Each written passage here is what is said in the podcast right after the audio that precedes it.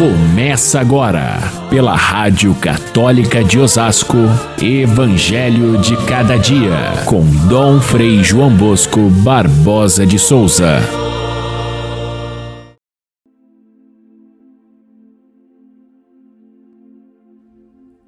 O anjo Gabriel foi enviado por Deus a uma cidade da Galiléia chamada Nazaré, a uma virgem prometida em casamento a um homem chamado José, descendente de Davi. O anjo lhe disse: Não tenhas medo, Maria, porque encontraste graça diante de Deus. Queridos irmãos e irmãs, ouvintes do nosso Evangelho de cada dia, nós celebramos hoje a festa da Imaculada Conceição de Maria. Uma festa de Maria muito querida e colocada dentro do tempo do advento, que é um tempo já muito carregado de significado, de espera, e Maria é a figura central de todo o tempo do advento, porque é ela a humanidade que acolhe Jesus, que dá a luz ao Verbo de Deus.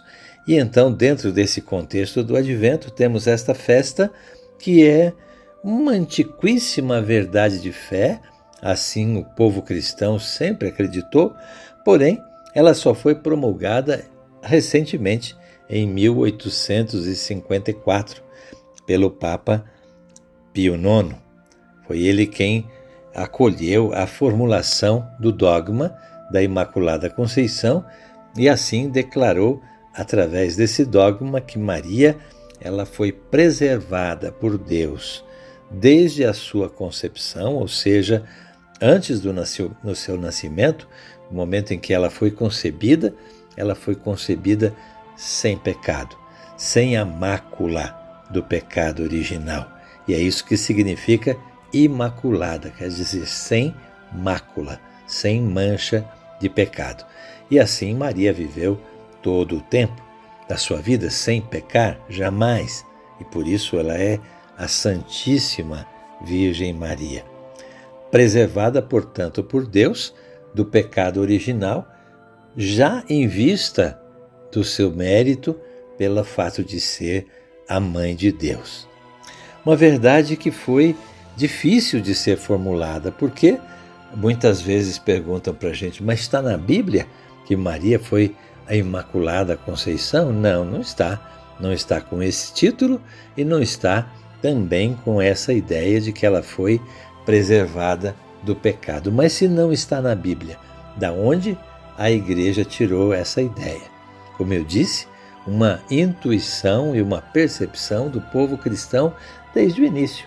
Porém, se choca com uma outra verdade de fé também declarada como dogma, que é o fato de que toda a humanidade, todos os filhos de Adão, foram marcados desde a sua origem pelo pecado original, pelo pecado que é, cada ser humano traz quando vem ao mundo, desde a sua concepção. Portanto, Maria seria um contrassenso dizer que ela foi preservada do pecado, quando toda a humanidade, assim diz o dogma, é, é, é nascida já com o pecado original. Como que aconteceu então com Maria? A igreja ficou refletindo a respeito das palavras da Escritura, desde o início, desde o Gênesis, onde já aparece ali a figura da mulher e da serpente, quando Deus então se dirige a ela,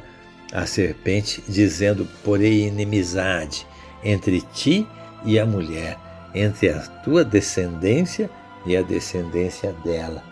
E aí então nisso que é chamado proto-evangelho, é, é, é já evidente que existe uma diferença fundamental entre Maria e o restante da humanidade. Mas mais do que isso, as palavras do anjo ditas a Maria são reveladoras. É, é, o anjo diz que ela achou graça diante de Deus e a chama exatamente de cheia de graça, ou seja, todo o seu ser preenchido pela graça de Deus. E também por outras passagens da Escritura, inclusive das cartas de São Paulo, onde ele fala da, de Jesus Cristo nascido de uma mulher, mas fala também da, da, da, da aplicação da redenção trazida por Cristo para todos aqueles que são próximos dele na sua encarnação e depois para aqueles que viveram e vivem nas pegadas deixadas pelo, por ele pelo Santo Evangelho. Portanto, no conjunto da Escritura é que a igreja foi buscar o significado dessa festa para dizer que Maria, de fato, apesar da humanidade toda ser marcada pelo pecado original, ela não foi. Não foi por quê? Porque Deus podia fazer essa exceção. Deus quis fazer essa exceção e fez exatamente porque a santidade não podia nascer do pecado. O Filho de Deus não podia nascer da, da, daquela que trazia em si o pecado original e por isso Deus a preservou previamente, já a partir dos méritos de Jesus.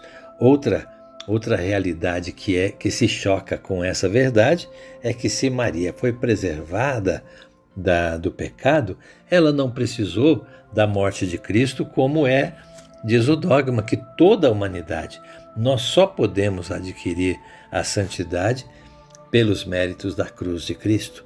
Como é que ela antecipadamente já foi liberada, então ela não precisou de Cristo para ser redimida?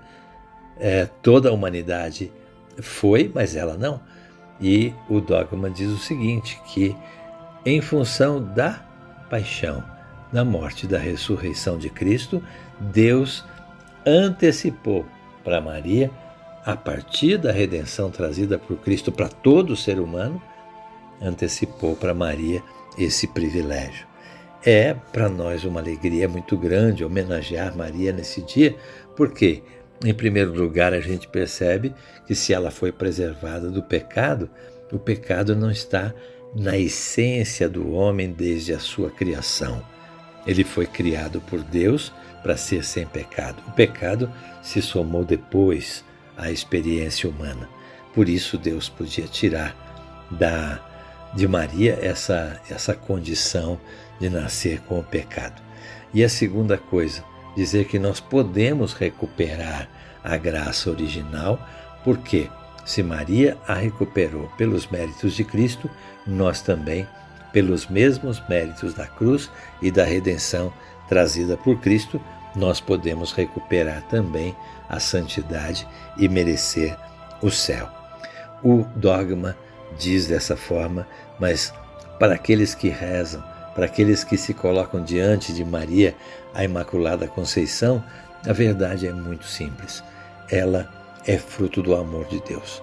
E sendo fruto do amor de Deus e correspondendo completamente a, ao desejo de Deus de ser isenta de pecado, Maria, assim, realizou aquilo que há de mais perfeito na humanidade. E São Lucas retrata isso no diálogo entre o anjo e Maria, é uma obra-prima do escritor São Lucas, esse relato que eh, ele, ele tirou da onde? Da inspiração do Espírito Santo, da inspiração divina, porque ele não presenciou isso, mas ele coloca o anjo conversando com Maria e no fundo é Deus conversando com a humanidade, com a parte mais privilegiada da humanidade, com a ponta mais alta, mais perfeita da humanidade, que é Maria. E o que, que diz Deus? Primeiro, Deus mostra a sua simpatia e diz que Maria é cheia de graça. Depois, no segundo momento, diz para ela não ter medo, não ter medo de assumir aquilo, a missão que Deus dá, porque Deus mesmo vai realizar isso e na hora que o anjo explica como vai acontecer, Maria a, a, aceita inteiramente, completamente o pensamento de Deus e se põe a serviço.